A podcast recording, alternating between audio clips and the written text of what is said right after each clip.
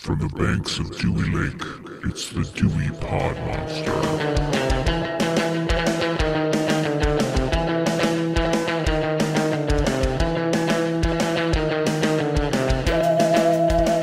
All right, welcome back. My name is John, and this is the Dewey Pod Monster Podcast. This is your weekly podcast about consumption. Of course, it is the season of The Witch or so, something like that. So, we've been talking a lot of horror movies lately, and that's going to keep on going.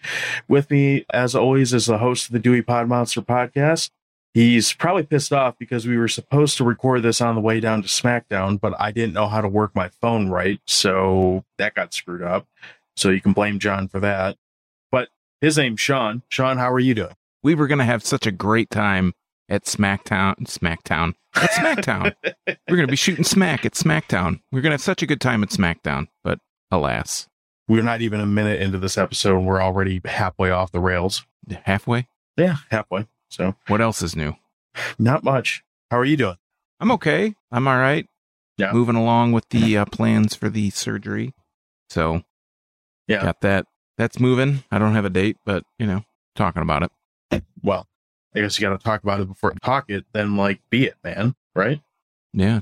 Talk the talk to walk the walk or something along those lines.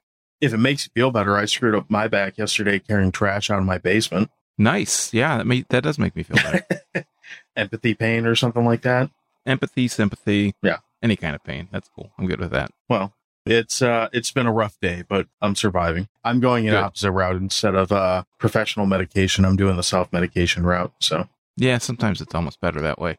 well, if it's still bad after a couple days, maybe we'll think about something more professional. But for a day, I think I can handle with the uh self induced pharmacology. Yeah, we'll see like if that. it springs back. Right. You know. What have you been watching this week? I'm keeping up since we didn't get to SmackDown or to SmackDown. I did watch the WWE biography of Edge, which I think I was thinking about this when in 20 years I'm gonna have I'm not gonna be able to watch these because I'm not gonna know who any of these wrestlers are because I stopped watching wrestling around I don't know 2000. So Edge is almost even too new for me.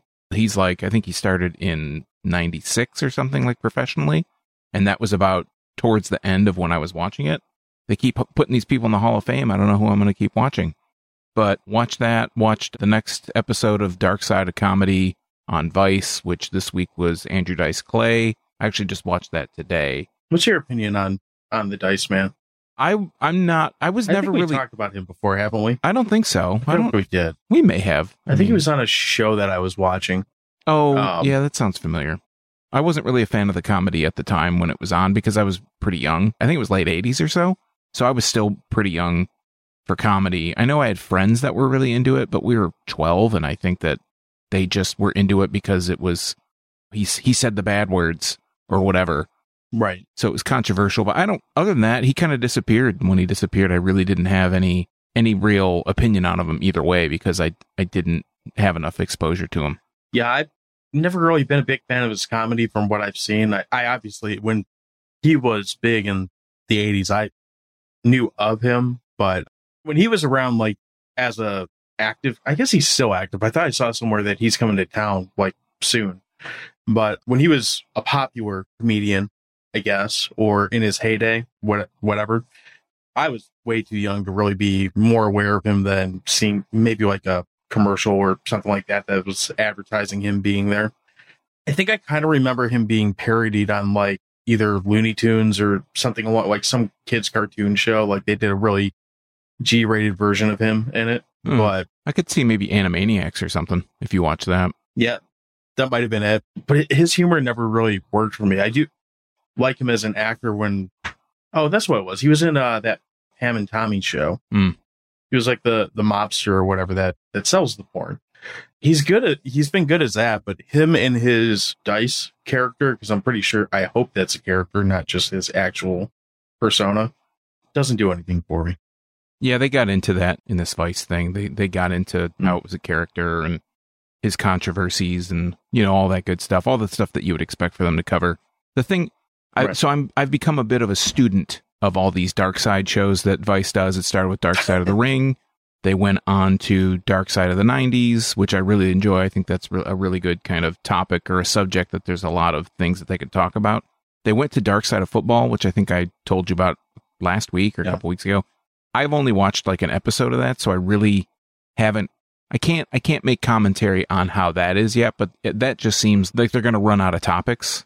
I, I just don't. Like, Yeah. The the second episode's like about Bill Belichick, like the dark side of Bill Belichick or something. Like, I really. I mean, is this? I think Bill Belichick is the dark side. Yeah, I don't think he's hiding too much. And then with this dark side of comedy. So the wrestling one, they always show, I don't know if you've seen it. I'm sure you have, right?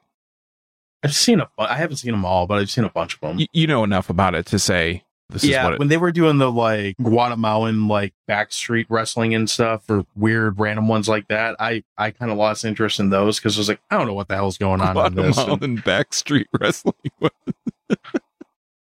we need to Something do like an episode of this show about that. But so they they film everything and Sounds like something we would do. Yeah, they, they film everything in silhouette or slightly out of focus. You can't ever see anybody's face. They look like reasonable facsimiles of the people they're supposed to be representing. Then with Dark Side of the 90s, they show a lot of because it's the 90s, they have a lot of footage, but they do they they put in these little reenactments and whatnot. And on this comedy one, they don't blur the, the people at all. So if they don't look like the Mm. people, I mean they they look similar, I guess. But like the dice, the guy that they got to play dice doesn't really look like him. His hair is kind of similar, but he's leaner. The Chris like Farley, they just went around the office and said like, you look yeah, like that. yeah, that do. that could pass. And the Chris Farley one is all the people from SNL that they have representing the real people from SNL look nothing like it, so it's really laughable. But yeah, so I, I Chris just Rock's a white guy all of a sudden. almost. I mean, not quite that severe, but yeah, they just don't. It doesn't. It it it's just. I think they're kind of grasping at things because Dark Side of the Ring was so popular. I'm sure Dark Side of the '90s does pretty good for their network. I don't know how football did. Probably not super great, but it's funny to see the evolution of how this is going for them. I would think football would still be at a point where the stories that you would want to hear, they're not quite at the point where they're able to talk about yet. Because you'd want to hear about the CTE stuff and I don't know, maybe this is on there, but like some of the dicta stories and, and stuff like that. And it just seems like football is so like, what's their protect the shield and all that shit that they always do. I feel like they would just stop any like really negative story from coming out unless it didn't involve in any way, shape, or form American football or the NFL. Yeah, I don't think we're going to see the Ray Rice story anytime soon. They're so Yeah. protective of the workings of how things go, like suspensions and people that have gotten into trouble. They try to cover that up so much. So, yeah, I, I think that you're just going to get the really popular stories. The thing about this Andrew Dice Clay thing that I found really interesting is they had the WTF with Marc Maron interview. They had pieces of that in it. They had pieces of, they covered, they really talked a lot about Nora Dunn refusing to do SNL when he was on with Sinead O'Connor, who just, who refused to perform, and they really get into that, and they spend, I would say, at least a third of the episode talking about Nora Dunn. It's like, Hmm. why don't they just have their own Nora Dunn episode? It's just, it's interesting, but yeah. Other than that, I, I don't really. There wasn't anything really new or noteworthy that I've been, I've been kind of peeping on. How about you? I watch some football stuff too. I, I'm caught up on Hard Knocks, Oh, yeah. Yep. I don't know if you're caught up on I that am. or not. Uh, Is it just me, or does it seem like they're really not focusing in uh, like? It seems like I remember Hard Knocks from being like a really good like behind the scenes show, but there was always a lot of like heartbreak and seeing guys like dreams crushed and people just like having their lives kind of railroaded and ruined by like getting cut from the Lions. railroaded. Uh, yeah, you know, I do think that it's a little different. I think this week because they haven't done any cuts on the show yet. I think with this next episode they'll be doing cuts, but I, I, I like five. and I get, I do kind of get that vibe that they're not. It's not been the same as it's been in years past. Like it's, it doesn't seem like They're they spending so much time on the coaches. as yeah, opposed exactly. The as the players. players, yeah. Usually they go so much in the personalities of the players. In this, they have focused on a couple people, like Jamaal Williams. They talk to a lot, like D'Andre Swift. They have not even shown s- since week one, like the first week I of the show. aside from, I think aside from him walking around like in the facility here and there, I don't think I've seen Hockenson at all. oh yeah, he was on like the first, no, the second episode where Yeah, Campbell's talking like about his shorts. Yeah, thing. Yeah, but aside from that, I don't think I've seen him. I mean, you see him like a little bit again wandering around the background or something, but you're not getting to know him or anything like that. Yeah, So, it's totally, totally big time focusing in on Aidan Hutchinson, which I mean, he was a first rounder, right? What second pick overall? sure. So that makes sense. And local kid and Yeah. all that. Yeah, he's got enough local interest, and but no Jared Sure. Goff, which I'm sure you're happy about. I'm fine that. He's fucking goober, so I'm fine with that. But he's also been on that show twice, I think, already. They probably look at it and say, do we really need to have another season with Jared Goff being the focal point of the show? Yeah, Yeah, I'd agree. But on the other hand, they decided to go to Detroit to do it where they would have known Jared Goff was there. So Well, I don't know if you've heard why they picked Detroit.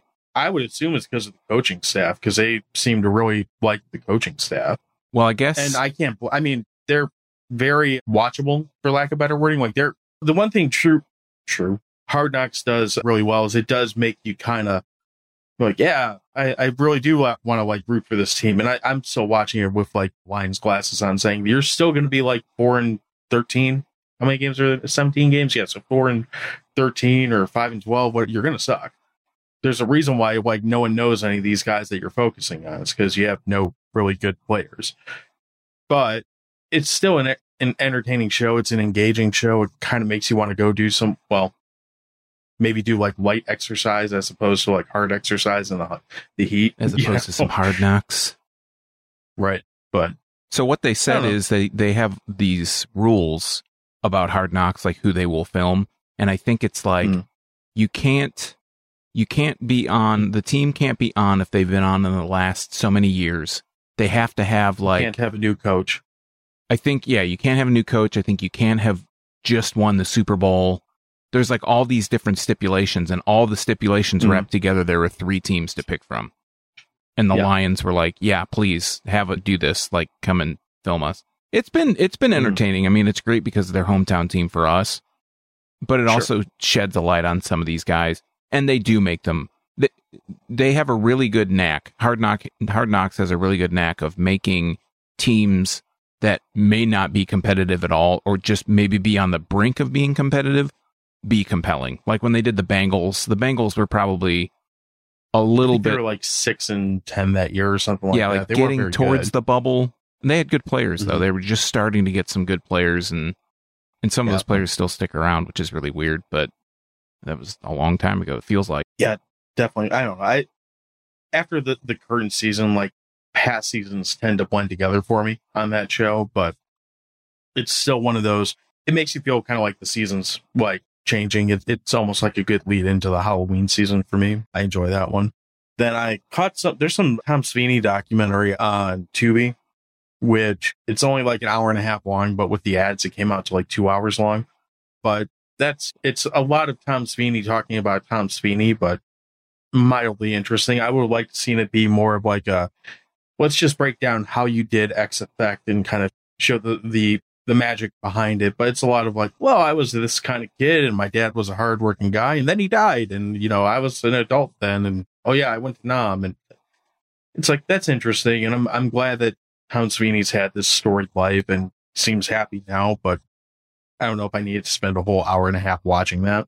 Yeah, I would think it would be more entertaining if you see how some of the movies that he's done, some of the effects, stuff like like you said, but I think that they also I don't know, they want to probably try and humanize him a little bit. Well, and they did, and they do show a little bit of some of the effects. Like there's obviously like him working with Romero is like a huge part of it, and then they make a big deal out of oh, what's the can't think of his name now. The monster that he does in Creepshow, Fluffy.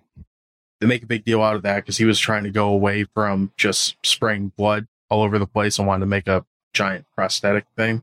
And then it's like after Creepshow, they just kind of jam the last like shit 40 years of his career into the last like 20 minutes of this kind of wrap mixed with the last however many years of his personal life and they're all at the same time.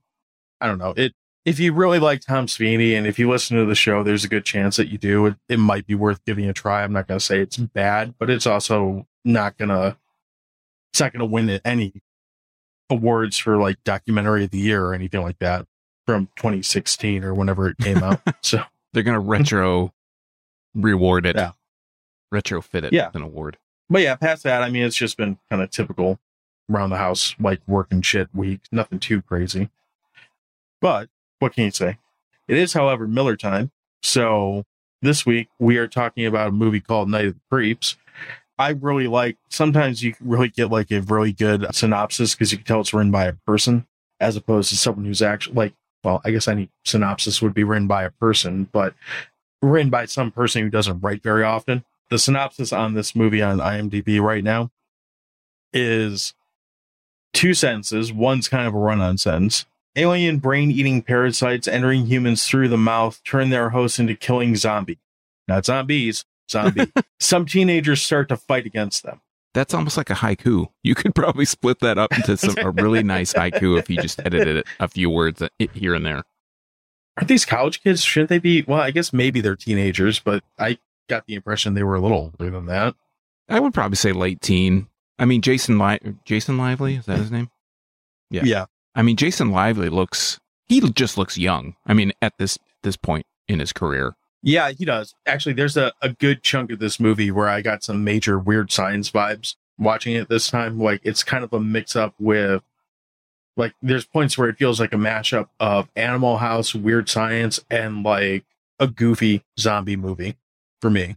Yeah, it's funny you say that because when I was thinking about this movie, I've seen this a few times and when I watched it this time, it really struck me that they have like two very distinct parts of the movie.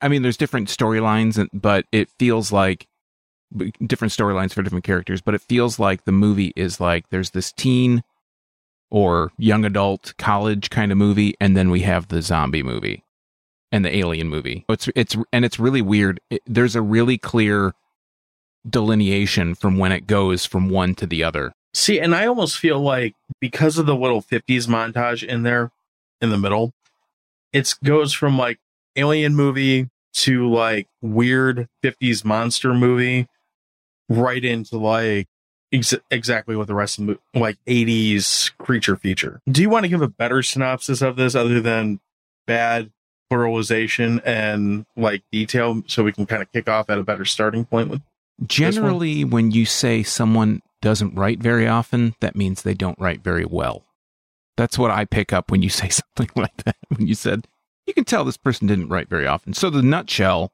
the the elevator pitch of this movie i don't even i'm the worst person to give an elevator pitch because i've already spent 30 seconds leading up to my pitch for an elevator pitch but the movie is about it starts in 1959 there's teenager, well, college kids. They're hooking up, and a meteorite comes crashing down, or something from the sky, from space. The the man of the man girl, uh, Jesus Christ, the bo- the the guy, jeez man, the guy of the guy girl relationship goes. He's like, he's man girl. Something. The man girl the relationship guy he's hell bent on going to check out this meteor or whatever fell from the sky. He goes, he finds, he sees this little slimy thing. It pops out and it goes in his mouth. We go fast forward to the present day, 1988, 1989. What year is this from? Is it 90, 88? You're missing a big plot point there, but I don't know if you did it on purpose. Oh, of the the the police, the guy, the uh, the the, the hero, the yeah, the hero of the story. Yeah, I'll I'll come back to that. So right. fast forward to 1989, 80, what? God damn it. What year? 86. it's 86. Why the hell don't they just do 40 years later? All right, let me, let me get back to that. Fast forward. We're testing your math. Yeah. Oh, shit. Bad, bad idea. Fast forward to 1980. Geez, I almost said 1989 again. 1986. And we got the two college dorks. They're trying to find I don't know, trying to get laid. Basically, it's like a little bit of a horny teenager kind of situation. And dorks want to try and get in this fraternity because that that's how they're going to get this girl that Jason Lively, the the lead character Chris. in this movie, Chris. Yep, Chris is interested in this girl. She's a sorority chick. He figures the only way he'd have a chance is if he joins this fraternity. He he goes to the fraternity head and says, "Hey, we want to rush. What do we have to do to get in the fraternity?" Vinton from Mama's Family says, actually not Vinton, Bubba from Mama's Family says, you got to go to the morgue on campus. What? Okay, and go get a body and go dump it on this this rival fraternity's front door, and you'll be in. And, and they're just totally pulling their chain. They just want him to do something. They're not going to let him in. I mean, it's kind of obvious. So they go to the lab. The, they go to the morgue. They find a laboratory They find this frozen body, which is the guy from 1959. They let him out, unknowingly release this alien slug race thing upon the universe. There's like a little interstitial at the very beginning that tells you that how this thing came crashing down to Earth. We won't get into that. That sets off basically a zombie invasion.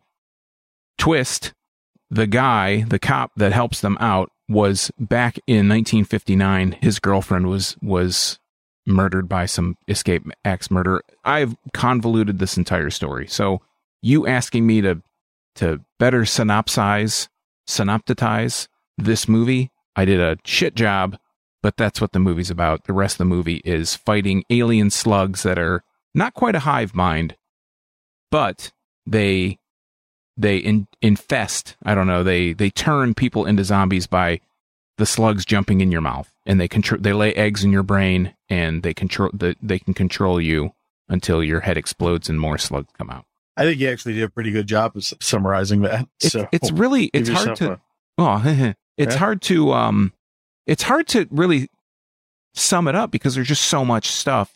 There's so many different Right. ideas, and when you actually talk about it, it's a lot more confusing to try and relay everything than just to watch it because it's fairly. It feels like it's fairly straightforward. I mean, they do jump around a little bit in time between that 86 and that 59 period, but I don't know. It's just it's it's hard to put into words to sum up like that. it's an interesting movie because, like you, I've seen this movie several times also, and I watched it a couple times this week. And there was one point when I, I think the first time I watched it this week, I was like, "What the fuck happened in this movie again?" Like because there's so much coming at you from so many different angles, and it's it is a movie that is kind of all over the place, and it opens up several different storylines, and it actually manages to tie up the majority of them by the end of the movie. But while they're going through this roller coaster of plot A, plot B, plot C points, they're also sprinkling in a ton of fan service, like a Disney Plus level amount of fan service by you got characters in this movie named we mentioned the cop that comes back, he's played by Tom Atkins, he's named Ray Cameron after James Cameron. There's cops in the movie named Detective Landis and Detective Raimi. There's another uh, person named Romero in this. Like, there's a handful of, I think the the love interest, her last name's Carpenter or something like that. Or no, it's not Carpenter. Cronenberg. is her last name. Yep. There is a Carpenter in here somewhere, though. There's a whole bunch of different horror movie directors that all get like heavily name dropped, kind of sprinkled throughout the. I guess it'd be the second act. It's like right after 1959 when they're kind of introducing who's gonna carry the rest of this movie. What do you? Let me ask you a question about that. What did you think about when you realized that all these people have these names? I think the first one they drop is the Cronenberg Yeah. name. Yeah, not a common name. But yeah, I heard it. I was like, huh. And I didn't really give it a second thought. But then I started hearing the other ones. I'm like, so they just went in. My thought was just, so they just went and grabbed a bunch of director names and just named characters after them. Okay, that's fine. I don't, I wouldn't say like it was something that necessarily excited me or like was, it's one of those things that's kind of cool because as a guy who likes all that stuff, like, oh, haha, I know that reference and all that. But at the same time, if she had just been Betty Joe Bob whatever as opposed to Betty Joe Cronenberg. Betty Joe Bob, been whatever. that too. I just, I don't know. I found it to be like you said. It, it's cool to be in on the joke, but it's also. I just found it kind of hokey. Like we should mention this is written and directed by Fred Dekker, who did Monster Squad, which we talked about. I don't know about a month and a half, two months ago at this point. So while, he's this is his first movie he directed, right? This is it. Yeah, he did this right before Monster Squad, even though there is a little Easter egg in the movie where there's some graffiti on the wall that says Go Monster Squad, which I thought was kind of fun. I don't know if you caught that. I don't know if I did. But my point in that is just kind of like, I don't know. It feels like he's he feels like he's getting away with something. I, I don't know. It just feels because I don't know. There's just something that that in my inner like radar says that just seems really hokey. like did, it, was it necessary? With this being his first movie, and I, I I remember saying this to you at some point this week, saying that it's a damn shame that Fred Dekker didn't make more movies in the genre. Mhm. he's got a handful different credits kind of for a whole bunch of different things through multiple genres. But between this and what we got with Monster Squad, and granted, neither of these movies were commercially successful for seems like they just never knew how to market his movies. But when I was watching one of the times when I was watching this, like if you watch even the opening credits where you're seeing the famous monsters font for all the names and everything after the, the title screen, it almost felt like he had this like thought of I might not get to make another movie like this, so I'm gonna cram as many references in as I can in one movie. And he just kind of went for it because again, there's so many things like from all the way at the beginning of this movie right through the end that it's just like, man, that's a lot like blah blah blah, whatever it is that he's referencing. Yeah. Okay. You've won me over.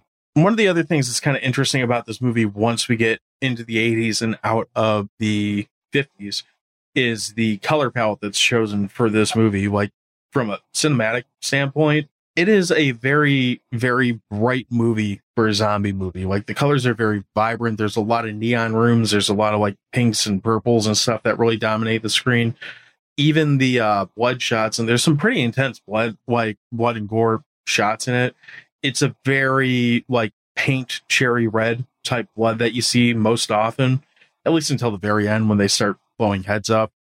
How do you, I, I don't know. I had mixed feelings about that. Like on the one hand, it felt kind of almost like Burtony as far as the color palette with it. Like it's Hmm. just almost too saturated, but it also kind of worked. Yeah, I think uh, thinking about the time frame, it, it seems really kind of perfect. It like encapsulates it and really gives you those vibes that this is an 80s movie. Do you think this movie leans more comedy or do you think it leans more horror or is it just kind of walk that horror comedy line really well? It's a good question. I'm not quite sure.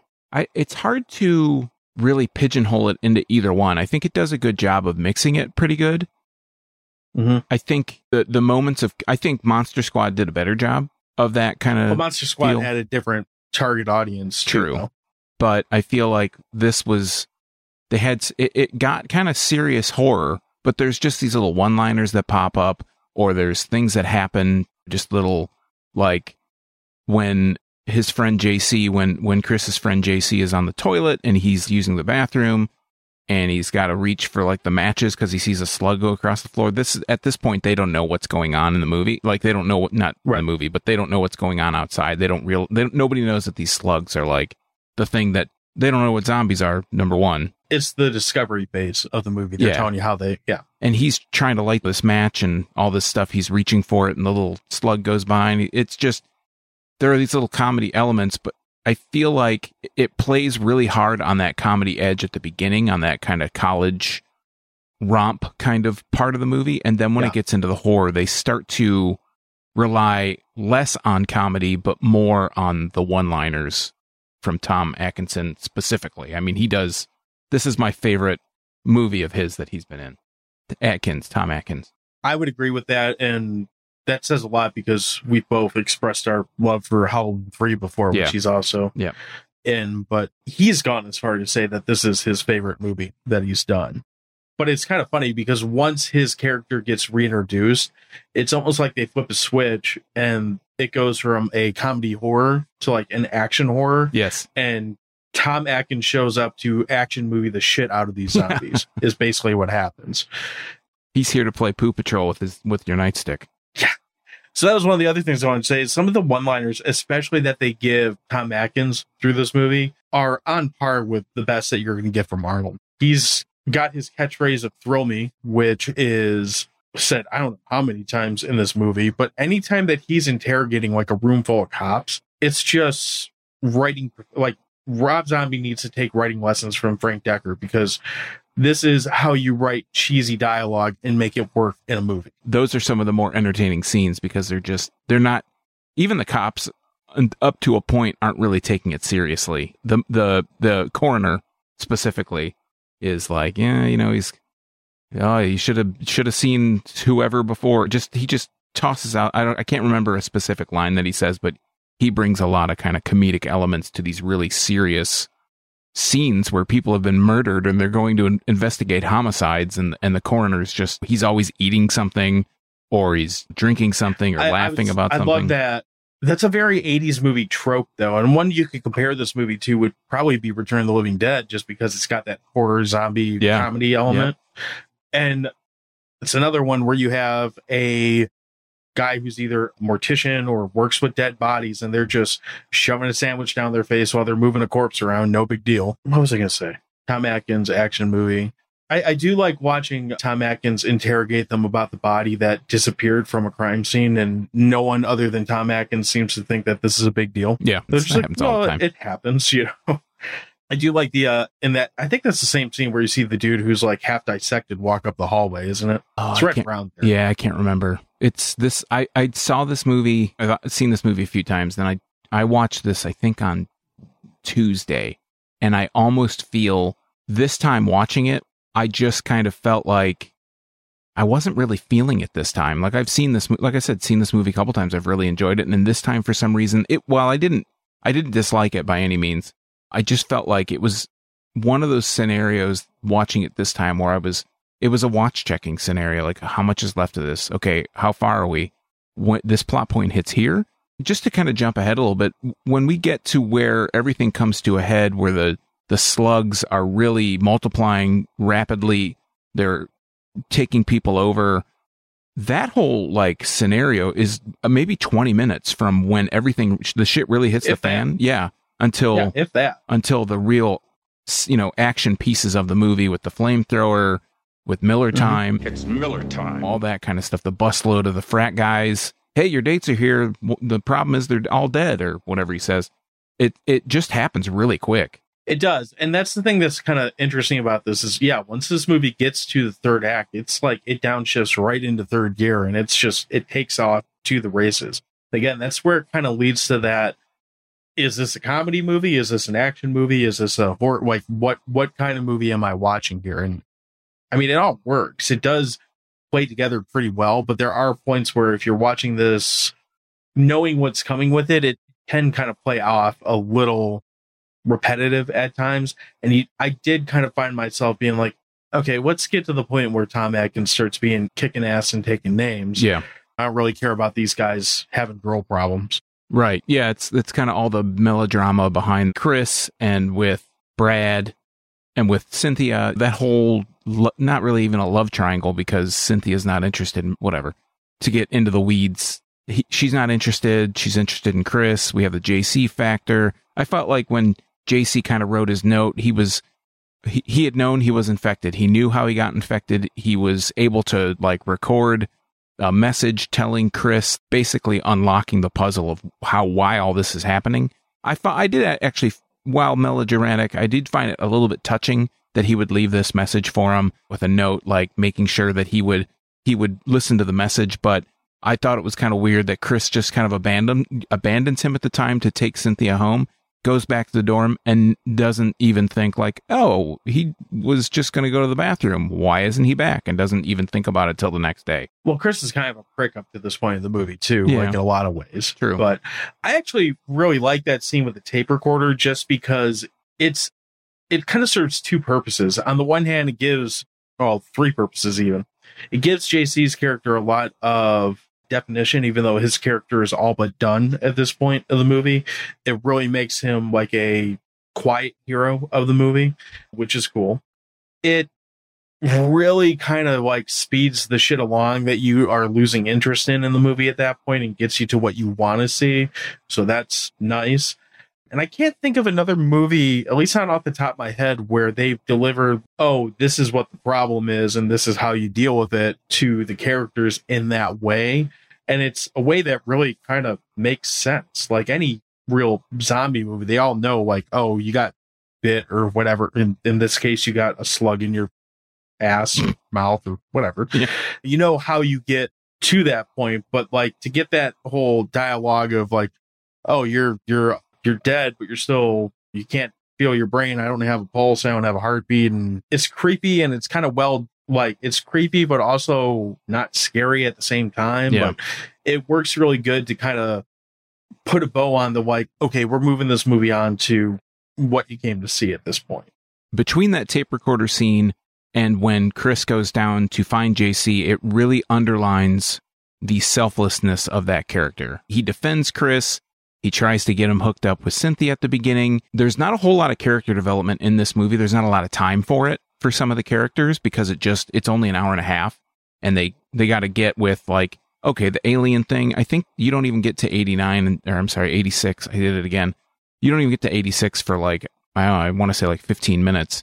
And they don't have a lot of time, but they work in I think JC is one of the better fleshed out characters because they show him like I said making those sacrifices, being selfless. He's carrying the tape recorder. I don't know if he carries a tape recorder and records what anybody says. It's not like the Home Alone 2 talk boy or anything, but he, he they do show him with the tape recorder, and then they pl- they pay it off later with, like we said, with him explaining, "Hey, I'm giving you the key to how you're going to unlock this this problem with these zombie characters." So, I I just I really like his character. It sucks that he kind of disappears for obvious reasons about probably halfway into the movie, but I don't really know what else he would would have been able to do. We should mention too, and this kind of speaks to the strength of the character and really the strength of the writing of this story.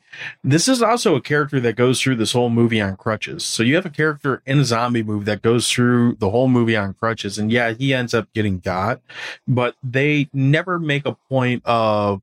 I mean, they they make a point of having the asshole of the movie be an asshole to him because of it, but they never make his crutches the focal point of the movie in a way that it makes him feel like he's less of a person where you, you can take a lot of movies. I mean, the one that comes to my mind like right away is Texas Chainsaw Massacre with the guy in the, the wheelchair and they basically make him a kind of an anchor. Oh yeah. I was going to say anchor before you said that. He's a total just downer. Yeah. Yeah. Well, he's a downer. He's also a quick off because what's he going to do? He's going to run away. Right. They don't really do that with JC in this movie though. Like he's yes, he does kind of get when he gets are we using the term infected for this or I, I don't know what slug turns or whatever when he turns I don't know yeah it's not like it's a result of his handicap that causes what happens to him to happen right he's just in the wrong place at the wrong time right I I, I heard an interview or heard something secondhand with it when when we were getting ready for this movie where they said they actually brought up him having crutches they're like we just wanted to make a character that was different, but we didn't feel like it was something that needed to be pointed out because you don't really point people out like that. That's not how the world works unless you're an asshole. and the only person that does it is the asshole in the movies. So, right. Let me reiterate Bubba from Mama's family. Yeah. But I mean, it, it works. It's kind of a cool thing to see. And it's one of those things that you, for all the things we like about 80s movies, seeing inclusion isn't always one of those things. So it's kind of nice to see it played off well. Well, think about the inverse. When we talked about the other Frank Dekker movie, Monster Squad, and the language that they use to That's single true. out people, it's it's really weird. It's like night and day, different. And uh, maybe it's oh, college kids are a little bit more refined and they're a little bit more evolved, a little bit more mature. I mean, maybe you could go down that route, but I, I wouldn't say that's probably very accurate. And then we have kids as the other audience or the other people saying the line. So maybe it's kids are kids will be kids. They don't have a filter. I, maybe you could go down that that route. It's interesting too now that you said that because again, Monster Squad is a year, maybe two years after this. So if anything, it should have gotten more progressive. You would think, but I guess that's not how it works in Frank Dekkerverse. I don't know. Yeah, I think it was the year after. 86 and 87. Yeah, mean, yeah, super close. Yeah. Like I said, when JC gets gets his, there's that's where you see it in, on the wall. They actually have "Go Monster Squad" written oh, on the wall. So okay.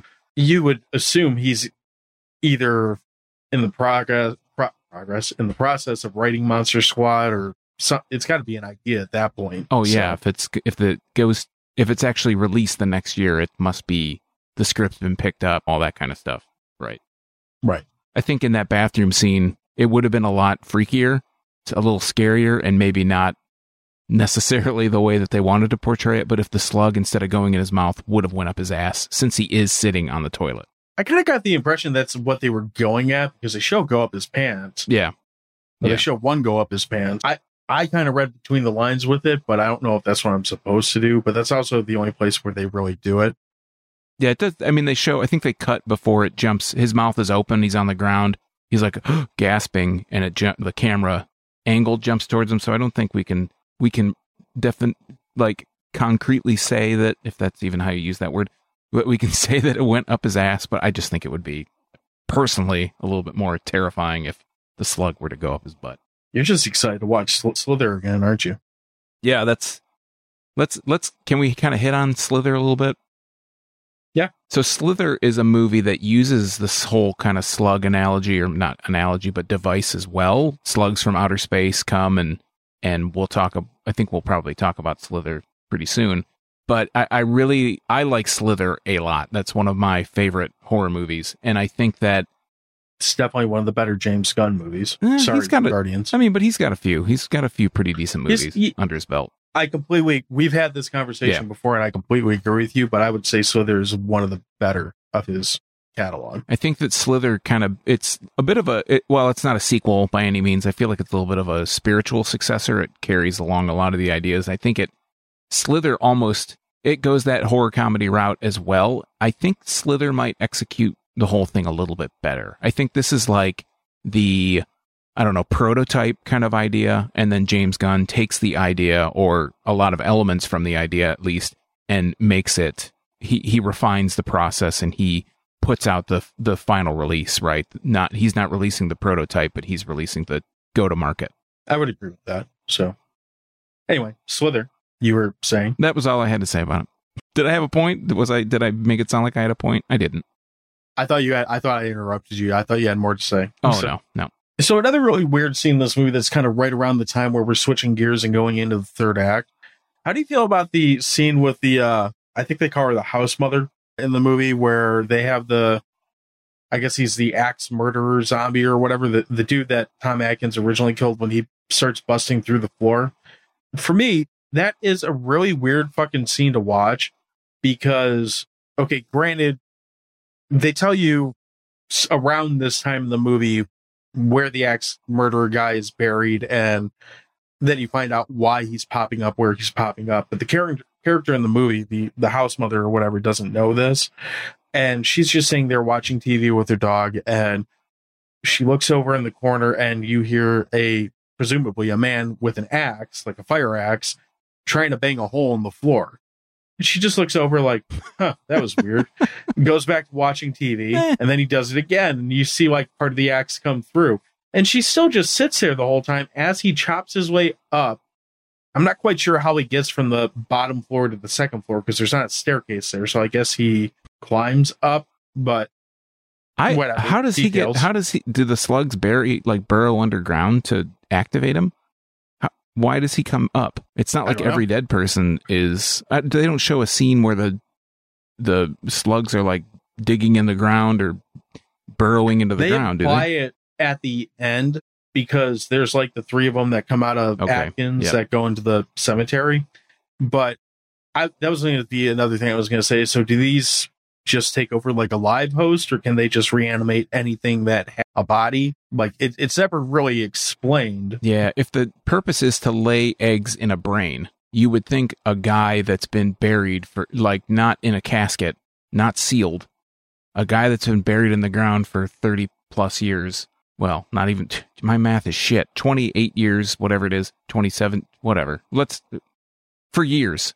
Not gonna, his brain's going to be gone. There's nothing to Right. lay eggs in.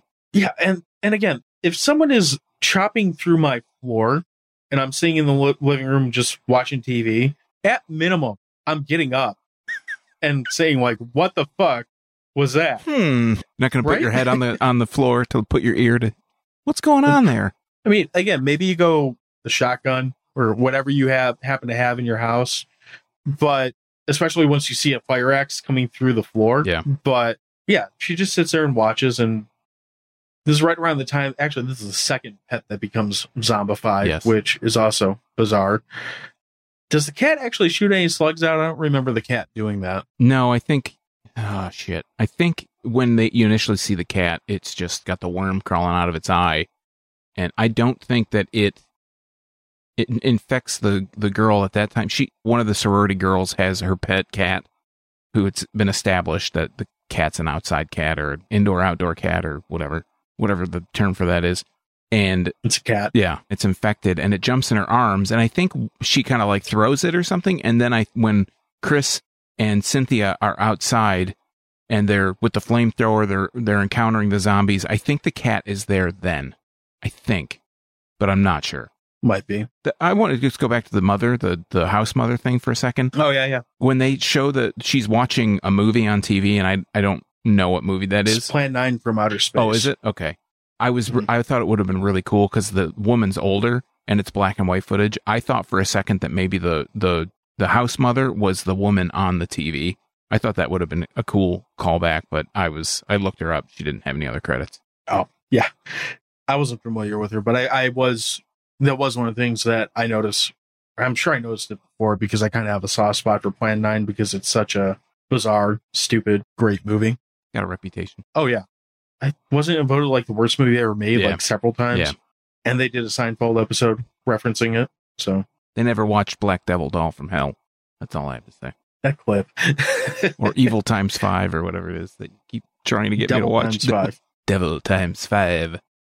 We're going to watch Devil Times Five. We'll do a live stream of it. It's on YouTube. We could probably get away We should do that. So We should do that. absolutely agree. Anyway, this is not a Devil Times Five podcast yet. We're renaming the podcast. Devil Times Five. I wouldn't be opposed to that. We have to order new stickers then that no one won. Mhm. Mm-hmm. So yeah, the house mother is bizarre. That whole scene's bizarre.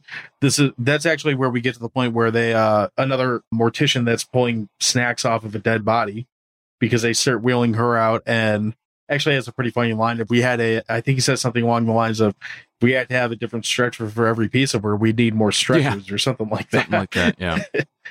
and this is where Tom Atkins kind of started. Has he already gone to see our good friend Dick Miller at this point, or is this right before that? I think it's right before. Yeah, because he goes to the armory, the police armory. Yep. He recruits Spanky, aka Chris. Well, before that, he has to go chase down the uh, axe murderer again, and he somehow manages to straight up. You don't see him climb this fence. He's like this is fence that's probably about five feet tall in the back of an alley. As you see him, there's a lot of really good like running shots in this. Like it's very low budget running like chase scenes where it's clear they just had they told the actors to run and they just had the camera run man run right beside him because the camera's bouncing the whole time as they go up an alley go up the street or whatever. But when they get to the end of this chase where they have zombie axe dude who looks suspiciously like eddie from the iron maiden covers when they get to the end of the alley there's like a five foot tall chain link fence there and Atkins straight up just leaps over it like it's nothing. Like he doesn't put his hand on the fence. He doesn't put it like climb it or anything like that. He's just shotgun in hand up and over and then proceeds to have this weird like shootout with a with Eddie from Iron Maiden. This is where the movie starts to kind of wrap, and this is where we get to the rapid fire part of the movie. Like I said, we get Atkins going to visit Dick Miller. We haven't talked about Dick Miller in a while, like since our first episode, have we? No, I was yeah. I wrote wrote a note about Dick Miller. The last time we talked about him was Chopping Mall. He's the janitor in Chopping Mall. Yep. And he's in, like you said, Tons of million stuff. things. Yeah. And he's just as great in this as he is in anything else. Yeah. He he that guy was he was like 50 when this movie was made. He died he was like in his 90s. Is he? I, I didn't think he was dead. Is he dead? That's disappointing. He's I'm not dead yet. I think he is dead though. Yeah, he's undead. So after we we go visit Dick Miller and basically hold him up in the armory of the this police station that happens to have a flamethrower. Which I also always found it funny that he that's the only thing that he takes is the flamethrower. He doesn't take any other ammunition, guns, anything. Just give me the flamethrower and I'll be on my way. hey, they know that the, the just like the uh, blob previously was averse to cold, the slugs don't like fire. That's that's the one way to Well, kind of take them out. They do So, know that Yep. at this point. Thanks to JC. and they do they do have to kind of match one of the posters so i guess they need the flamethrower Yeah. how do we get back to the sorority house what's going on there at this point that's right this is where the the letter comes wow we really jumped all over the fucking place Yeah. in this movie didn't we Yeah. Well, they go to back to the sorority house to to rescue the girls, right? Because they Cynthia specifically, but that's, that's, when right because this is where the the bus crashes with the guys whose eyes explode for no they Yeah, that's reason. that was I had to go back and watch that a couple times cuz it I don't know if they explode, but it's like I, they do this effect they where the guys Tune out or something. Yeah, they they like bug out to like I don't know transition to a bright scene or something. It's it's it's really it's like reminiscent of Large Marge from Pee Wee. Pee Wee's Big It Adventure. made me think of um, Who Framed Roger Rabbit Yeah. for some reason. Yep. It's a really weird little scene. It really doesn't serve a huge purpose other than taking a already infected group of, sor- of sorority fraternity guys that we already know we don't like and just kind of expediting their crossover to being dead assholes as opposed to live assholes. Right. Let's blow this pop Um, stand. We're gonna get done, dudes. Exactly. That's the motto for this show as much as it is for this point of the movie. So basically what yeah, they crash a bus and then all of a sudden we have creeps and it's a race between Tom Atkins and basically this movie wraps with a race between a bus full of dead idiots and Tom Atkins and Chris going to save the day with with the sorority. Why this sorority is the focal point. There's a, there is a reason later that we find out, but it's kind of funny that the rest of the town they're just like, eh, we're gonna go save the girls. Thoughts on the final act and Tom Atkins going into full action movie mode? I, it's one of my favorite kind of one-liners.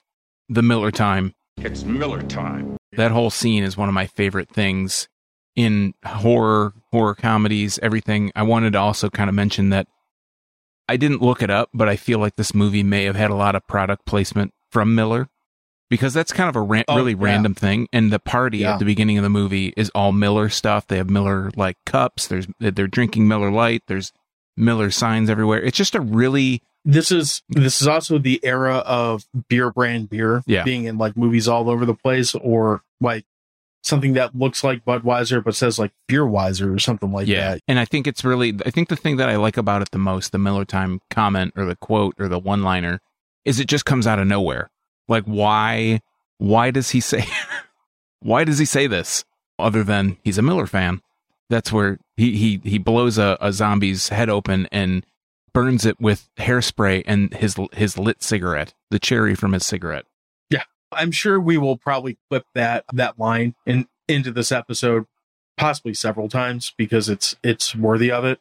But if you're unfamiliar with this scene, today is August 26th. I posted the scene earlier today at about five o'clock on all our social sites. Unless one of them decides that it is inappropriate because someone gets shot in the head in the scene and takes it down, you can always go back and watch it there. We'll put that YouTube clip in the show notes. So if you want to see it for yourself and you haven't seen Night of the Creeps for a while, you can.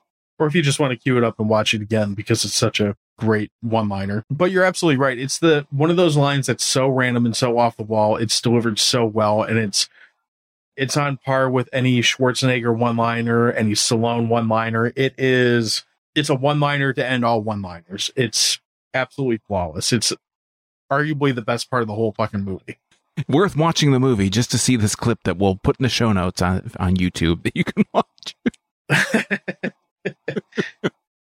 I would still go for that part to say that I kind of agree with that. Yeah, I. You want to get to hot dogs here? I feel like we're. do we got anything else we want to add on this? no, or I feel like we're kind of getting to getting to the. We're like I I don't know. I'm I've been recording for an hour, so we're kind of getting to the where we probably need Okay. to wrap. So I don't know if you want to throw it to me or Okay. How many uh so I mean there's not a whole lot to kind of tack onto this at this point. Let's kind of wrap on this. Sean, where do you put this on the hot dog scale? Well, I just want to say I feel like this episode has been kind of all over the place. It feels like that Chris Farley Saturday Night Live skit where he interviews Paul, uh, Jesus, Paul McCartney. Remember that time? That's kind of how I feel on this. Yeah. But I feel with watching it this time, like I said earlier, watching the movie this time around, I just a little bit of the bloom fell off the rose for me. I think it it was just kind of in in the past i've i mean i really enjoy this movie but for something this time watching it like i said gave me a couple of those kind of look at my watch moments and and you summing up the whole miller time thing saying this might be the reason to watch this movie at this point i kind of have to agree with you i think for hot dogs for me i want i don't want to give it this is a good movie and i feel like if this is something where you haven't especially if you haven't seen it and if you haven't seen slither i think slither like i said earlier does it better I think it's the better movie between the two. It's hard not to compare them because the themes are so similar. But for me, I'd want to give this like, I feel bad about saying this, but I'd want to give it six and a half hot dogs out of 11 slug infesting brains or I don't know, slug laying, egg laying slugs, I guess. I, I, I, I do, in the past, I have really enjoyed this movie, but just something this time around just kind of knock some of the shine off of it for me. That's fair. I I look. This is one of the few movies I actually had rate, uh, rated already on IMDb, and I actually kind of agree with where I put it there. For me, I'd say this is a solid seven hot dogs out of ten Miller Lites. This movie's fun. It's quotable. It's watchable. It is very much so a period timepiece, and I don't just mean that because it takes different periods and shows them in the movie, but it feels like much like we said about Monster Squad, it feels like a movie from the 80s, and that can be a very good thing. I do like Frank Dekker stuff quite a bit. I, I like I had said, I really wish he would have done more horror genre type movies as opposed to going on and just kind of writing stuff like the whichever the Predator ones that came out in 2018 that was really bad, stuff like that. Yeah, this movie does get a lot right. It does have a lot of really good characters in it. They're really well developed. Again, I love Tom Atkins in this movie, as we mentioned, but the more, especially watching it a couple times this week, I find myself just kind of like, I want to watch the last like act and I'm kind of good yeah. on the rest. Yeah, I do want to say that so. I feel like they do, again, trying to summarize the movie earlier, it does a good job of pulling all those storylines together, but it's it's a lot of stuff when you try to relay what this movie is actually about. It, it it becomes very difficult to verbalize all the different things without confusing the person that you just have to watch it. It's it's hard to kind of tell somebody what this is about. Well it is very much so a movie that is all over the place too much like this episode. And it's one of those storylines this might be why it was marketed poorly because how do you explain what the fuck is going on in this movie? Which that can be a good thing. There's some movies like that where they can be claimed. Like if you talk, I think we talked about it before, but if you bring up a movie like Inception, you're just talking. What's the story of Inception? It's a dream within a dream where you go and have fights in a dream. Yeah. What? Yeah. but that was a. Yeah, I don't remember that got nominated for anything, but it was a critically acclaimed movie. I don't, this movie, I think it was received fairly well by critics at the time, but it's a hard movie to kind of pitch and a hard movie to kind of really just kind of narrow down to what the storyline is and try to keep it in line. And even as we demonstrated so flawlessly throughout this episode, as you're going through and trying to talk about this movie, you're realizing, no, that actually came before this, that happened after. You're the timeline gets all screwed up like just by trying to remember everything that goes through in this movie. And we've just That's, we just recently saw this. Right. That's not necessarily like a, a death knell to it or anything, but it's not necessarily a huge vote of confidence either. And again, if if you were to say watch the 15 second clip of it's Miller time and he shoots the one zombie in the head, I mean, I might have a good feel for what the what the high point of this of this movie is just from that. Yeah. And just to mention, this so. movie on IMDb gets a 6.7 out of 10. The meta score, Metacritic score is 62 out of 100. So that's kind of right in range for between where we sat. Good. Split the difference. Look at that. We can get something fucking right. As we talk about the 6,521st most popular movie on IMDb. it's fallen 1,594 spots we're back into our comfort zone. Well, we talked about Prey a couple weeks ago, and it was number one. That was fucking weird. I don't know what we were thinking with that. Yeah. So a little lot of a lot of character. Right. You got anything else you want to tack on on this one? No, like I said, it's it. I think that if you have not seen this movie, it's it's worth a watch. But I feel like if the concept, if you kind of feel like by the end they they didn't pay you off by getting giving you a sequel because the end does have kind of like sequel bait to it that you could move on to Slither and, and probably see a little bit more of a concise story, a revision, let's say. I would definitely recommend watching this before you see Slither if you haven't seen either, just because it might be one of those movies that's kind of hard to go back to after watching the spiritual successor, I guess we could say, in it. I could easily see if I caught Slither first, which I didn't really have the option. Slither wasn't around till well after I saw this the first time. I could see it kind of coming off like I don't want to say that it's just trying to be Slither because obviously that doesn't work. Yeah. But um I could see myself being like, man, Slither did this a lot better, and this is just kind of hope. So I could also see someone that saw Night of the Creeps first, and they see Slither, and they think that Slither's ripping it off too. I could see both Absolutely. sides. Yeah, yeah, absolutely. And I could also see people saying that, and not only saying it's ripping it off, but they took the uh Well, so there's still got that comedy element to it, but it's definitely a whole different like it's James Gunn comedy as opposed to Frank Dekker comedy, Right. which if you don't know the difference between the two, that's a whole different episode, but there is a difference between the two. Yes. But I think that's about all we got on this one. So we're going to wrap it at this point. In the meantime, we would appreciate it if you followed us on all the social stuff. We are at Dewey Pod Monster. I will interact with you. Sean will not, but you can still follow us and I can get messages to him. Sean has socials and stuff to plug too. So, Sean, do you want to go ahead and plug your stuff? Sure. If you're interested in Michigan craft beer, you can find my reviews on such topics at youtube.drafttherapy.com. Like I said, I talked about Michigan beer, taking a bit of a hiatus. But if you're looking for something that's latest on the market, chances are I've probably covered the brewery or maybe even the beer. You can also find me on all the social media outlets at Draft Therapy. He has not had a Miller Time episode on draft therapy. True. It's going to have to happen at some point. I love Miller Lite. It's a shame I didn't do one. Was that what the pickle beer was, or was that PBR? I don't remember. I know I did Dos Equis. It was all cheap shit, so it could have been. Yeah. Who knows? Cheap stuff.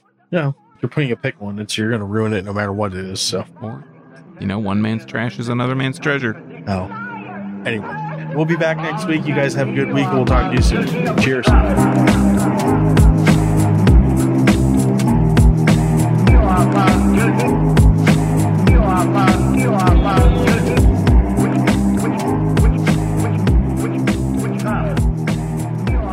You all right over there? Hmm, one down the wrong pipe. No, I did that earlier, and coworker thought I was dying. I'm like, no, I'm just a fucking moron who can't drink water. Right.